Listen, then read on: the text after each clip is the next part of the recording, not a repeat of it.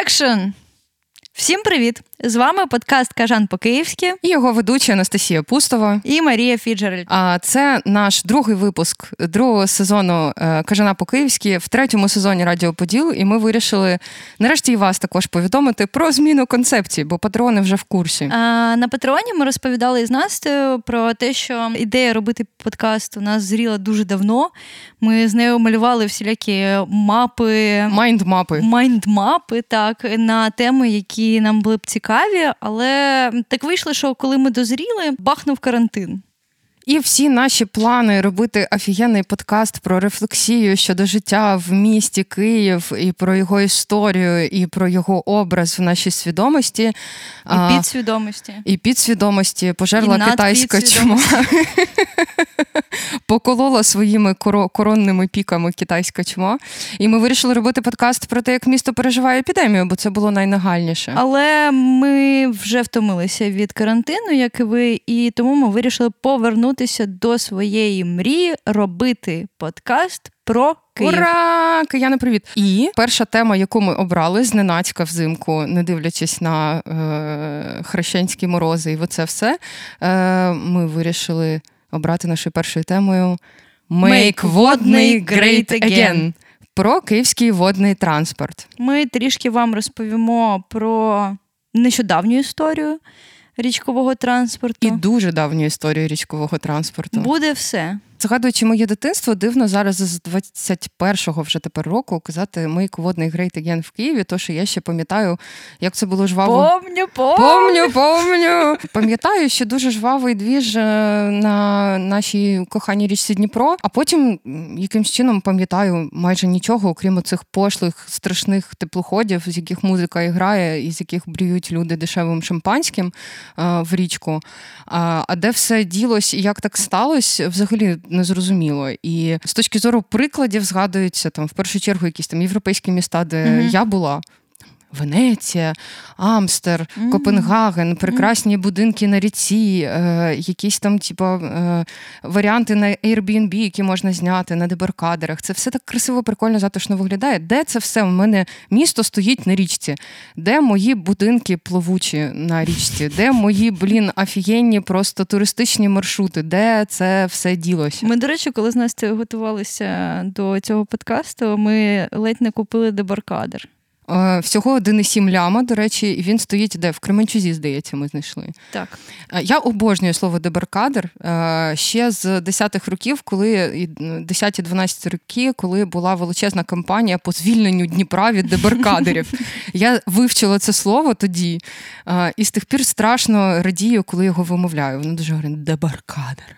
Я тоді їздила з лісового масиву на метро, здається, вже в університет і бачила, як все менше і менше стає дебаркадерів е, вздовж Дніпра. А ще була дуже весела гра, коли їх розганяли і розвозили. Я пам'ятаю, що ну, я не знаю, можливо, це була міська байка, що дебаркадер з рестораном Муракамі е, постійно кудись відвозили, е, тирили на ничку і десь ховали на Дніпрі. і Потім його хазяї намагалися його знайти. І я дуже раділа, коли знаходили десь да, десь під якимись мостами чи на якихось там набережних. Це не маленька річ, щоб її заховати. Ну, Київ не маленьке місто, щоб заховати один муракамі. Але Скільки згадаємо... муракамі знадобиться для того.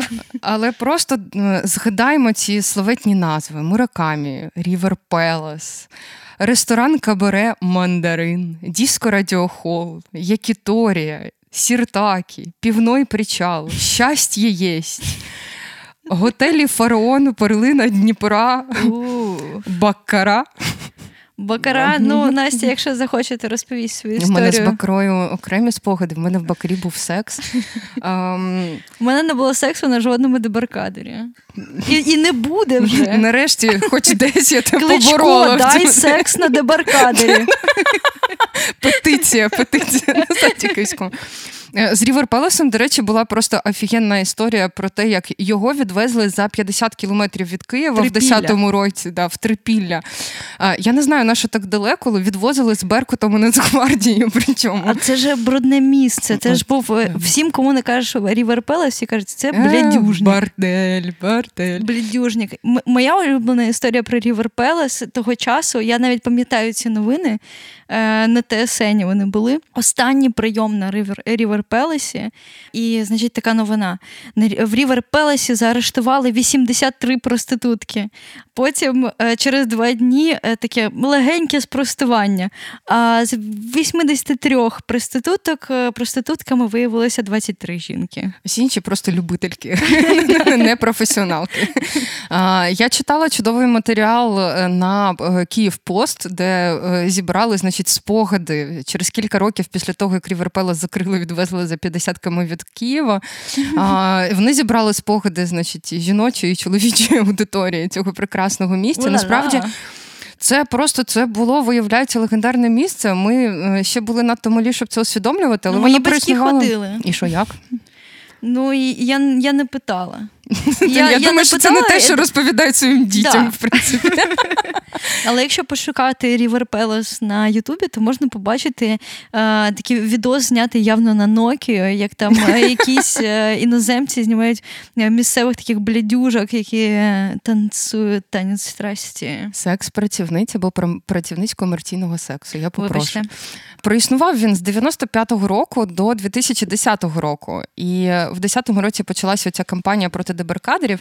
А чим вони не влаштовували, до речі? А, а от там є офіційна причина, що вони, начебто, впливали на е, саму структуру набережної, що набережна не перелаштована для того, щоб отримувати такі величезні, ну це ж великі А до речі, треба, штуки. мабуть, е, внести е, розуміння, що таке дебаркадер. Мені здається, що в Києві всі знають, що таке Ні, не всі знають, що таке дебаркадер. А, дебаркадер це е, така платформа плавуча, але вона не здатна до самостійного пересування. Тобто, це такі плавучі штуковини, на яких були готелі, ресторани. Взагалі до них пришвартовуються, до а ни- потім або вже до них, вони... да, або до них ще можуть пришвартувати. Вони мультифункціональні. Там може бути все що завгодно, але от Давайте купимо дебаркадер. давайте купимо дебаркадер, сказала Маша. Патрон, е, добрий вечір, патрони та патронеси. Скидаємось на дебаркадер для радіо Поділ. Так от River Pal.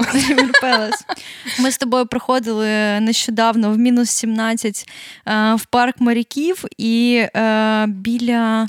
е, Як вона називається? Біля арт-причалу не знайшли з тобою святого Андрія. Да, святий Андрій, який там був пришвартований готель. Він його можна шукати було на Booking.com і навіть бронювати там номери. Коротше, його минулого року на Прозоро виставили на продаж. Вісім з половиною лямів. Ніхто не купив. І Він кудись подівся. Де святий Андрій? А це не того, типу, фотографа педофіла, начебто. Продюсер е, Радіо Поділ Оле- Олександр, блядь. Який Олександр? Не фотограф, педофіл. Фотограф педофіл мені підсказав.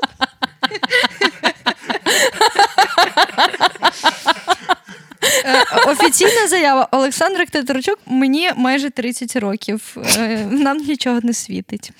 Паша мені тут підказав, наш продюсер підказав, що е, святий Андрій, теплохід святий Андрій належав е, фотографу педофілу Недоведений педофіл. зв- звинувачують в педофілії. І, до речі, в липні 2020 року святий Андрій прибув в Одесу на ремонт. Але повертаючись до твого питання, чим не влаштовували?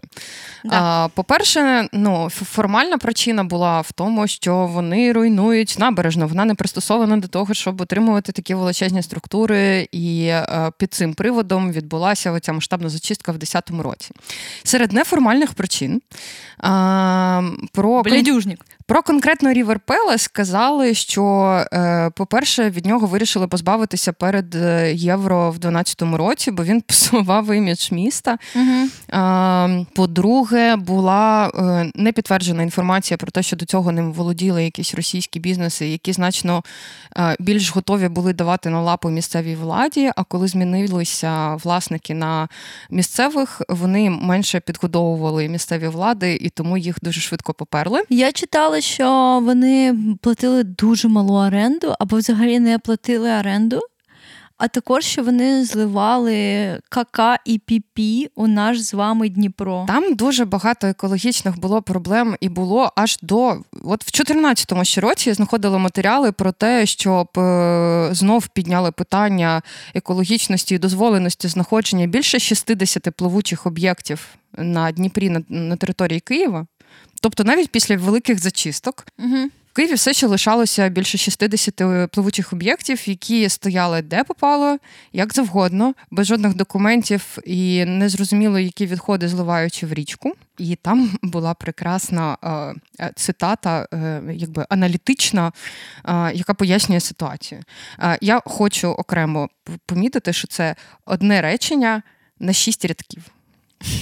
І так, hold your breath. Одним, э, одним из основных причин неудовлетворительного состояния законности в указанной сфере является отсутствие координации действий между уполномоченными субъектами, отсутствие информирования прокуратуры об установленных нарушениях и непринципиальная позиция по их устранению, пассивность в инициировании и внесении изменений в местные нормативные акты, регламентирующие размещение и эксплуатацию плавсредств у прибрежной полосы и ненадлежащее использование имеющихся полномочий в сфере благоустройства. Після е, спаду е, пасажирських перевезень після там кінця е, безславної кончини радянського союзу цей сплеск дебаркадерів і ресторанів і місць, де пожирати і потрахатися на річці, це було фактично ну. Єдине проявлення е, якогось такого використання е, річки в Києві. Е, бо далі, коли їх розігнали, у нас залишилися тільки оці безславні теплоходики з музикою і страшними дискотеками. Ну і приватні човнярі, які там іноді возять між е, островами кудись на довбочку. на Ну, До речі, мудіки. зараз є круїзні пропозиції. Наприклад, е, є така компанія Червона рута, якій належить аж два теплоходи. Е, Роза Вікторія, ми з тобою її бачили, коли гуляли вздовж Дніпра. І моя улюблена. Е, ну, Це взагалі це е, гендерний перехід століття на Дніпрі, е, принцеса Дніпра, яка е, була до 2003 року е, Євгенієм Вучетичем, типу Володимир Ілліч, а стала принцесою Дніпра. Принцеса Дніпра, типу Володимир Ілліч. That sounds fun. Куди дивиться Петрович. Компанія ця вона робить три круїзні тури: Київ-Одеса. Київ, Одеса, Київ 8 е, днів та 13 днів. І моя улюблена Київ, Одеса. Я завжди читаю це фетиш, але це не фетиш, це Київ, Одеса, фетешти це Румунія. Тобто можна зганяти в Румунію всього за 12 днів і ти там. Окрім е, круїзних пропозицій, е, у нас ще були потуги місцевої влади відновити річкові трамвайчики, виявляється. Е, Коли? В 9-12 році і в 17-му роках міська влада запускала річкові трамваї знов. Але вони курсували лише влітку, коштували в 10 разів більше, ніж міський транспорт, були абсолютно ніяк не інтегровані в решту е, міського транспорту. Я придумала, коротше, Альо Болт, добрий день. Добрий день, Болт. Е, беріть собі катера і замість самокатів пускайте по Дніпру катера. А Uber хіба не робив ще там буквально на кілька днів на День Незалежності, здається, чи на якісь свята влітку Uber робив річковий да, боут-таксі. Буквально буквально пару днів вони працювали. Це теж кол, кол, кол. кул. Це теж таке пожвавлення цієї теми, але дуже вяле. Тобто, ну, типу, два вяле пожвавлення. Вяле пожвавлення. Коли тобі за 60. Е, Мені здається, що е, ось ця вся шняга, яка почалася з коронавірусом про внутрішній туризм, я би все-таки ну, дивилася в сторону е, теплоходних таких. Е, я би залюбки так сплавала. Це прикольно. Ну, В нас дуже живописна річка, в нас дуже красиве місто. Там я всілякі не... екскурсії, всякі таке єрунда всяка штука. Ну класно. У нас в Києві я не знаю веселих прикольних опцій для аудиторії, типу я і мої друзі е- з доступних. Окрім ну, забукати собі окремо корабель і зробити свою власну програму для мене конкретно і для моєї аудиторії, жителів Подолу. Ну, Ідея типу, для стартапу. Ідея для стартапу, стопудов.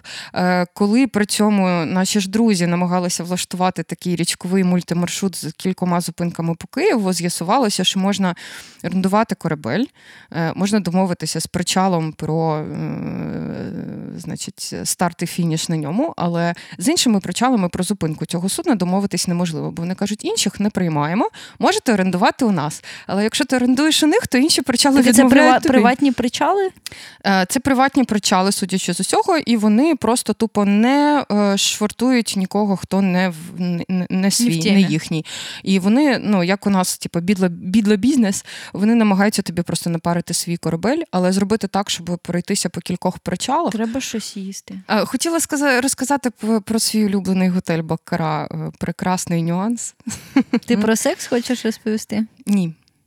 Але це kinda секс історія.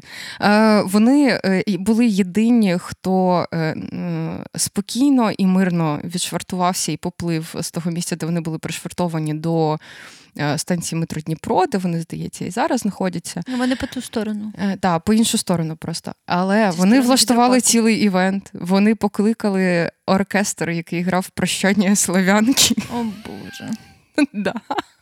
Ну, до речі, го- дуже готель Бакара е, довгі роки був місцем е, локації гостей е, кінофестивалю Молодість, Так, так, який так, у нас так. на у нас є свої історії з кінофестивалем Молодість і готелем Бакара. Я звідти банер забирав колись, коли був волонтером молодості. Мені подумали, що я іностранець, і чуть мене не пропустили в там в якийсь бухач, тому що був такий весь на пальті. Я такий hello, can I help? Я кажу, добрий день, я свой, типу, дайте мені банер. І попиздував на метро. Але секс у мене був не з Пашою, якщо що. Не дивлячись на його пальто. Був тоді неповнолітній. А, а Настя любила фотографувати. Все, шуточка за 200, завершили наш перший блок, я думаю. Як все починалося? Як е, взагалі. Як взагалі? Як взагалі як Київ дійшов до. е, Я знаю, що Київ був. Слухай, з Київської Русі місце вибрали як е, дуже перспективну так, точку. так, так, так, так, так, так. Як так, сталося, що в 90-ті роки ми Пізду. все втратили? Пізду Київську Русь. Ем, Прадавні укри. Києву дуже повезло, що в нього є річка, тому що її завжди використовували як місце для пересування, для пересування людей і пересування предметів. І ем, коли там на початку 19 століття дороги були ще гірші, ніж зараз вулиця Дмитрівська. ем, Неймовірно. Ймовірно, але факт було е, зручніше перевозити е, все і вся Дніпром. І вздовж Дніпра швартувалося дофіга всяких е, е, лодочок, плотів, до речі. Е, і в 20-х роках вже з'явилися пароплави. Ой-о. Ой-ой-ой. Найбільшу кількість дебаркадерів містила в собі поштова площа тодішня. А, згодом на поштовій площі з'явиться річкова гавань, а річкова гавань переформатується у річковий вокзал, який ми зараз знаємо і бачимо. Е, Про нього трішки пізніше, а насправді найцікавіше почалося в кінці 19 століття. Коли бізнеси почали суетитися, і з'явилося аж дві конкуруючі структури, які перевозили і громадян, і тра... е, ну, І кавуни. І кавуни. Про кавуни також розповім дуже цікава штука. Я все чекаю, коли баржа якась з кавунами нарешті навернеться в Дніпрі, і можна буде просто плавати, тирити у виробників кавуни просто з річки. Це би було найоптимальніше використання річкового ресурсу в Києві. У 1890 ті роки. Е, Найбільшим підприємством було об'єднане. е, Коротше, було перше і друге товариство, яке перевозило людей і товари. Вони конкурували між собою, а, і в обидвох структурах працювала одна і та сама людина. Його звали Настя. Я не пам'ятаю. Ти не пам'ятаєш? Ні. Давід Марголін. Давид Марголін потім став е, монополістом е, і захопив увесь річковий транспорт, а також трамваї. Але його життя було дуже цікавим, тому що він починав е, працювати на Євбазі, європейський, ой, європейський, єврейський базар. Європейський базар. Європейський, да. Є у вас європейський базар. Як ми уникаємо слово єврей. Як ми, Марія Фіджеральд, уникаємо слово єврей. Пум-пум-пум-пум. Що не працює, да? не працює. Намагаєшся зупинити рек. Дякую, це буде в записі. Коротше, спочатку він загортав рибу на базарі, потім він розставляв овочі та фрукти. Згодом він почав працювати на цегляному заводі, який робив цеглу вручну. І він там якось е, загортав цеглу. коротше. Ні, він допоміг е, більш автоматизувати виробництво е, цієї цегли. А Марголін сколотив свої перші бабки на кредитуванні. Це було дуже модно в той час. І е, потім він потрапив, в принципі, ось цю переходну історію. І я повторюся, він працював одразу на дві конкуруючі структури. І потім їм сказали: ребята, не треба конкурувати, можна об'єднатися. І стати монополістами. І стати монополістом. І став рішення. монополістом. Але це не прибрало конкуренцію взагалі з Дніпра. Були ще і приватні перевізники. І вони конкурували е, таким чином. Наприклад, е, є цитата з книги Ярона е, СГ. Називається книжка sorry, вона російською мовою написана. Киев в 80-х годах воспоминания старожила. В 80-ті роки мається на увазі 1880-ті роки. Важливе уточнення. Так, це важливе уточнення. І, значить, цитата звідти. Плата за проїзд була зведена до мінімуму, так, щоб проїзд від е, Києва до Кременчуга брали 20 копійок. Але коли е, об'єднане товариство назначило таку ж саму плату, приватні пароплавоволодарі, окрім е, квитка, давали ще булочку. Я б за булочку душу продала до Кременчуга, куди завгодно. Ну, і з булочкою. І цікавий факт, що Давид е, також е, був першим трамвайником міста. Це, е, як на мене, друга зникаюча, другий зникаючий транспорт у Києві. В газеті Київлянин від 3 травня 1892 року було написано: Ура! В славном городе Киеве появился второй в Европе трамвай. День 2 мая 1892 года стал для всех киевлян историческим. Это было так красиво, что казалось нереальним. Тобто 2 травня це день другого трамвая в Києві. Можна святкувати, слухай, можна запровадити традицію, але про трамваї в якихось наступних випусках. Окрім того, е, Марголін зробив на Трохановому острові цілу інфраструктуру. Там з'явилася школа, там з'явилася церква. А ще Марголін побудував е, синагогу. Ось Ту, що на Подолі? Так. Здається, Ого. так. Здається, так. Я не хочу брехати, але здається, що так. Чи знаєш ти, що найбільше все, за все до радян, в дорадянський період переплавляли по Дніпру? Any guess? Борошно? Ніт. Булки. Я тепер не можу зупинитись думати про булки. Да. Переплавляли Дніпром з Білорусі деревину. Переперепам. Е, на Подолі розташовувалася велика лісопильня якою володів меценат е, Семен Могилевців. Крім того, що він був відомим підприємцем, е, він вкладав е, багато грошей в освіту. І серед його добрих справ це участь у створенні і розвитку Київського політехнічного інституту. Він е, дав гроші на жіночу торговельну школу. Він е, керував перебудовою будинків на Бібіковському бульварі, це бульвар Тараса Шевченка, і це будівля, яка зараз е, університет Драгоманова, це його рук діло. А також він дав бабки на будинок вчителя, але який тоді був педагогічним музеєм. Знову ж таки доводить мою думку, що розвинений річковий транспорт збагачує місто, освіту, культуру, релігію, розваги і булки. Але повернемося до Марголіна. Цікавий факт, що на поштовій площі є будинок на Сагайдачного 12, який належав е, спочатку. Він належав Марголіну особисто. І там на першому поверсі, здається, було е, житлове приміщення, а далі там сиділи представники товариства цього пароплавного бізнесу. Він подарував е, цей будинок е, потім своїм дітям, і його син е, Арнольд Давидович. Він був адвокатом. А за часів директорії УНР він ще був заступником міністра закордонних справ і дипломатичним представником у Лондоні і Парижі. Тобто, це була ну така мажорна сім'я, але була дуже достойна, впливова сім'я. І 1922 року цей будинок націоналізувала радянська держава, і наразі. Здається, якщо я не помиляюся, там все ще знаходиться щось пов'язане з водним транспортом все-таки розташовано. Чому важливий був розвиток водного транспорту? Тому що завдяки і і приватній ініціативі, і ось цього товариства дуже багато транспорту курсувало, і це дало поштовх до розширення Києва.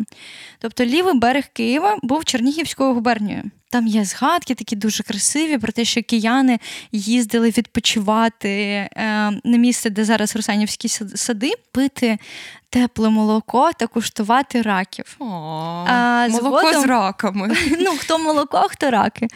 І згодом там почали заселятися люди, тому що це доволі таки близько до Києва. І зручно дістатися водним транспортом. Зручно дістатися і ну, дешевше житло. Там було цікавий такий момент, такий трикий момент, тому що е, зараз Дніпро схований в бетон, і його, е, як це сказати, приборкали. Раніше Дніпро завжди виходив за, межі своїх берегів щороку, два-два рази на рік мінімум.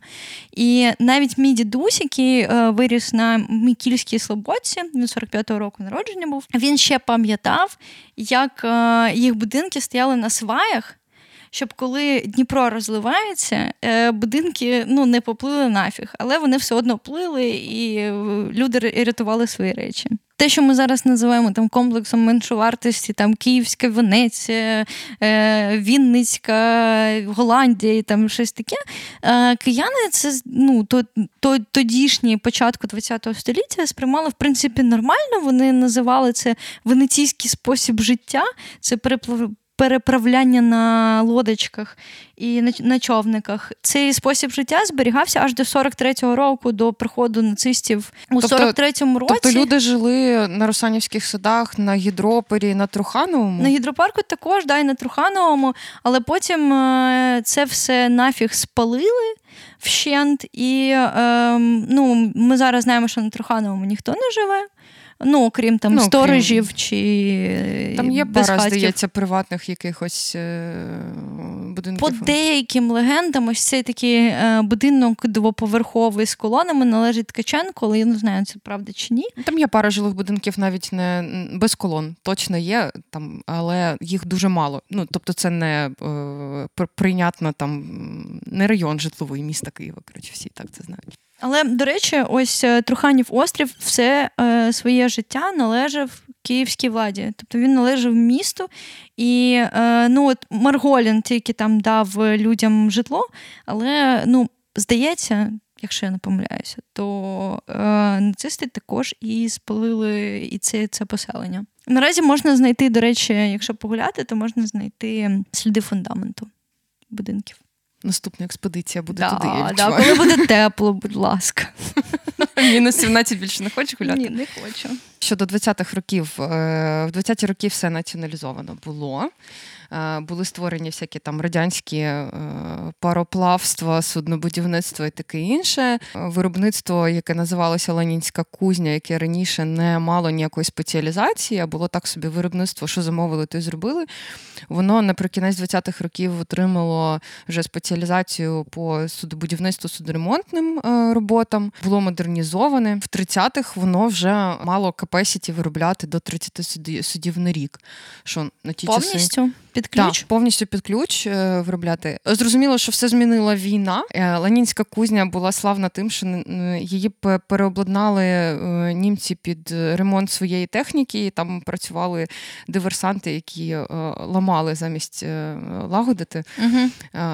за що там отримали купу всяких нагород імені Леніна, імені Сталіна, і це все. І, до речі, в пам'ять про ці славетні часи військових подій на Дніпрі і ролі річки в цьому району є дуже незвична точка, на яку ми от з Машею якраз ходили вчора в мінус 17 гуляти і досліджувати. Це парк моряків, е, який знаходиться на Рибальському острові біля Ленінської кузні. Ми ходили в цей парк якраз вчора в мінус 17 е, досліджувати е, це місце, бо до нього не дуже просто дістатися. Воно на Рибальському острові. До нього йти 50 хвилин в обходи нових ЖК і між парканами всяких там училищ морської охорони і таке інше. Але там знаходиться річковий монітор, так називається корабель. Желізняков і е, меморіал власне морякам, які загинули під час Другої світової війни, е, під час оборони Києва, в тому числі. Дуже красиве місце, дуже дивне, дуже радимо туди потрапити. Але е, Маша не радить трапити туди в мінус 17, бо Ні. вона е, більше не має кінцівок після цього. Парк з'явився аж в 67-му році, після далеко вже після війни. І, до речі, ми там бачили дерева, на яких дуже високо написано Вася і Ксюша і всілякі імена. Я думала, як вони туди забралися, а потім я зрозуміла. Дерева виросли. по мачтах просто дерева виросли. Повзати. Маленькі були дерева, на них написали, і дерева виросли. Можливо. Як теорія, але да, це парк морі... морячків і верхолазів. Великі дерева вже після війни все почало потроху відновлюватися, і е, пасажири перевезення по Дніпру дійшли е, рівня, коли довелося вже перебудовувати річковий вокзал. Нарешті, бо він був маленький, конструктивістський, збудований. Ти казала в 20-ті е, роки, здається, оця попередня версія річкового вокзалу, яка називалась Приплив. Вокзал... Річкова гавань. Е, ні, е, ну, е, його на його, ну, на ньому на вивісті було прямо написано переплив. Ця будівля вона існувала власне до 50-х років, коли побудували нову версію. Вона була дуже маленька, вона не не могла вміщувати дуже багато багато людей, і фактично вона була просто проходом до причалів, де були пришвартовані дебаркадери, з яких вже люди власне сідали на транспорт або вивантажували свої свої вантажі. І якщо подивитися, наприклад, в 55 2005 році е, є чудова книжка е, Поштова площа Ворота Подолу Михайла Кальницького. І там є фотографія 55-го року е, району Поштової площі з видом на Дніпро, де одночасно на воді знаходиться 5-7 суден влітку. От Вони пливуть.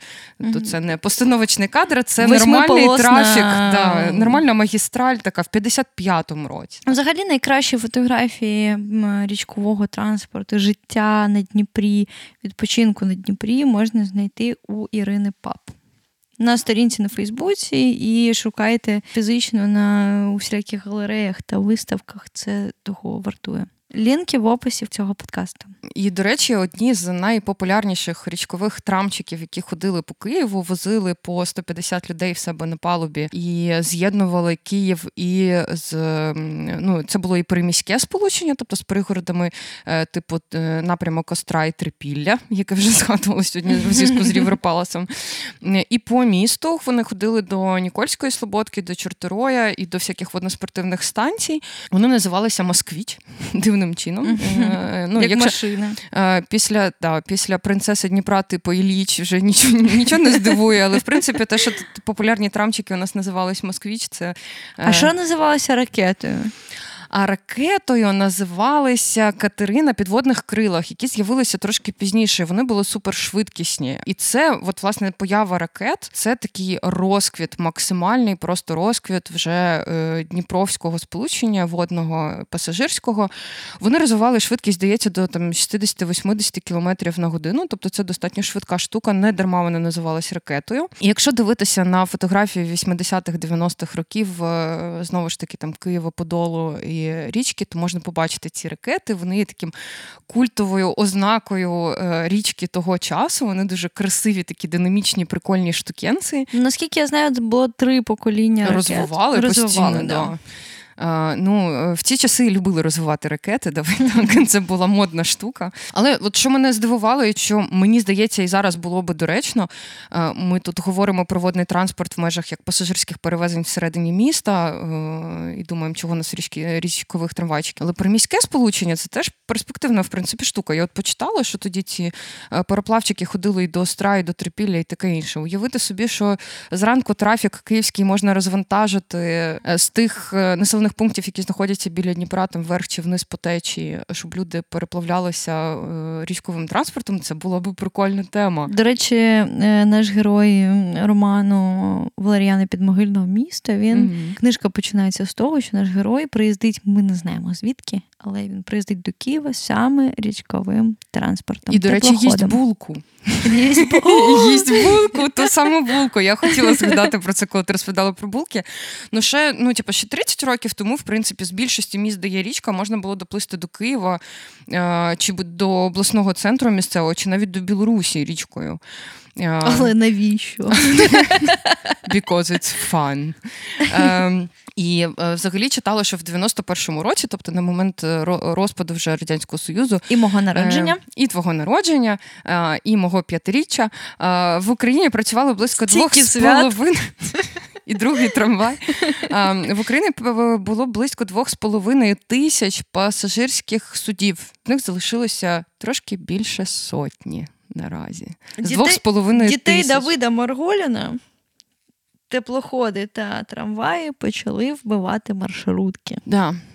Маршрутки, мені здається, це ракова пухлина, просто е, це метастази якісь. Вони вбили внутрішні перельоти е, на рівні міжмі- мі- міжміських перевезень. Вони вбили річковий транспорт, бо це було До речі, цікавий мабуть подкаст. простіше і дешевше е, замінити нестачу державного міського транспорту нормального. е, Цікавий подкаст від експертів е, про маршрутки у Києві. Слухайте місто без комунальників. На радіо Поділ. Виробництва Радіо І от ми власне повернулися знов до початку 90-х, коли от в 91-му році в нас було 2,5 тисячі суден на, на річках і водоймах е, рідної неньки. А потім Київ залишився з е, пошлими переплавчиками, парою шлюхидромів і е, сушарнями на дебаркадерах. Шляходром, мені здається, це дуже класна штука, щоб когось обзивати. Ах ти ж шляходром. Я хотіла сказати шлюходром, але так теж прикольно. А що далі? Ну далі зараз, от я читала багато досліджень, що е, водний транспорт це один з найбільш екологічних і з точки зору е, товарних. Тур- Турнберг е, подорожує тільки пароплавами. В неї дуже гарний вестибулярний апарат. Мабуть, ну в мене, до речі, теж так що я би до неї залюбки приєдналася, якби у нас була така можливість. Було би дуже прикольно, наприклад, з Подолу вийти на набережну, сісти на човника і замість обходити через е, пішохідний міст, просто напряму переплисти до Труханова. Через дорогу було би прикольно, якби у мене і моїх Буде друзів були дорога, власні де- знаєш, човники. Або так. Власний човник. Це ж прикольно. Виходиш на Дніпро, в тебе є свій човен, сідаєш на вихідних, типу, ганяти по, по Дніпру на власному човні. Для того, щоб нормально існувала інфраструктура, потрібно дуже багато. Я читала, ну, там Лондон перевозить е, на рік більше е, людей пасажирськими перевезеннями. Ніж все населення Києва, там 4,3 мільйона. Але в них 33 причали. І в них система транспорту інтегрована абсолютно. Тобто в них по цьому Oyster card у можна їздити і річковим транспортом, Мгм. і всім іншим наземним, і е, commute продуманий таким чином. У нас щоб можна прокинутися, маршрути. а, додатку Київ Смарт Сіті більше нема. Ти кажеш Oyster card. Речі, речі, які можна зробити в Києві. Тому перспективи офігенні, досвід інших міст є. Історія Свій власна. є. Історія власна, офігенна і надихаюча. Місто завдяки річковому транспорту розширилося. Розширилися можливості торгівлі. Е, Меценати збагачувалися, розбудовували місто, освіту, культуру та спорт. Не знаю. Що заважає? Чому? Дорогий Uber, дорогий Bolt, дорога київська міська влада. Об'єднуйтеся з віденськими булочками та львівськими круасанами and make водний great again.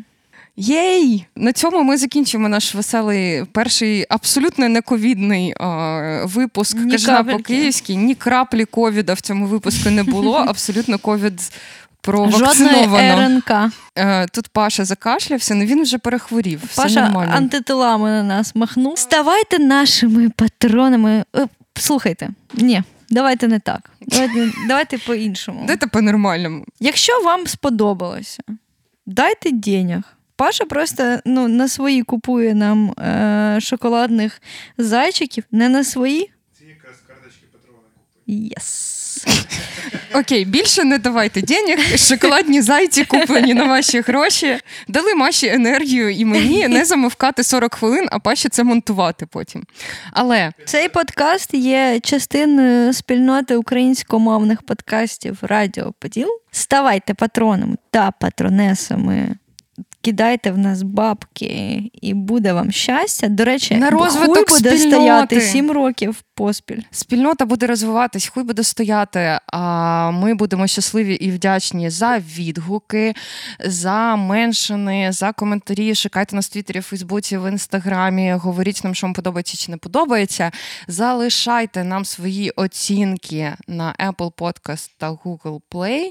А, любимо Діліться вас. нашими подкастами і надсилайте нам, будь ласка, фотки своїх котів. О, е, дякуємо Катерині Ятель та Вікторія Мишкоріз. за те, що надіслала нам фотку своєї китюні. Так, шліть фото Китюні, любимо вас. Щасти, не хворійте. До скорих зустрічей в нових нековідних тепер вже випусках. Радіо Кінь-кінь. Поділ.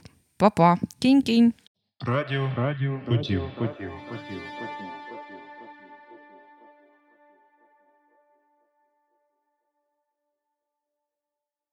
Е, кіт їсть вафлю. Це не таке відео на Ютубі на того часу було. Всі хочуть вафлю. Це моє одне з найперших відео на Ютубі, мабуть, було. Боже, кіт, блядь, ти наминаєш тупо. Алло!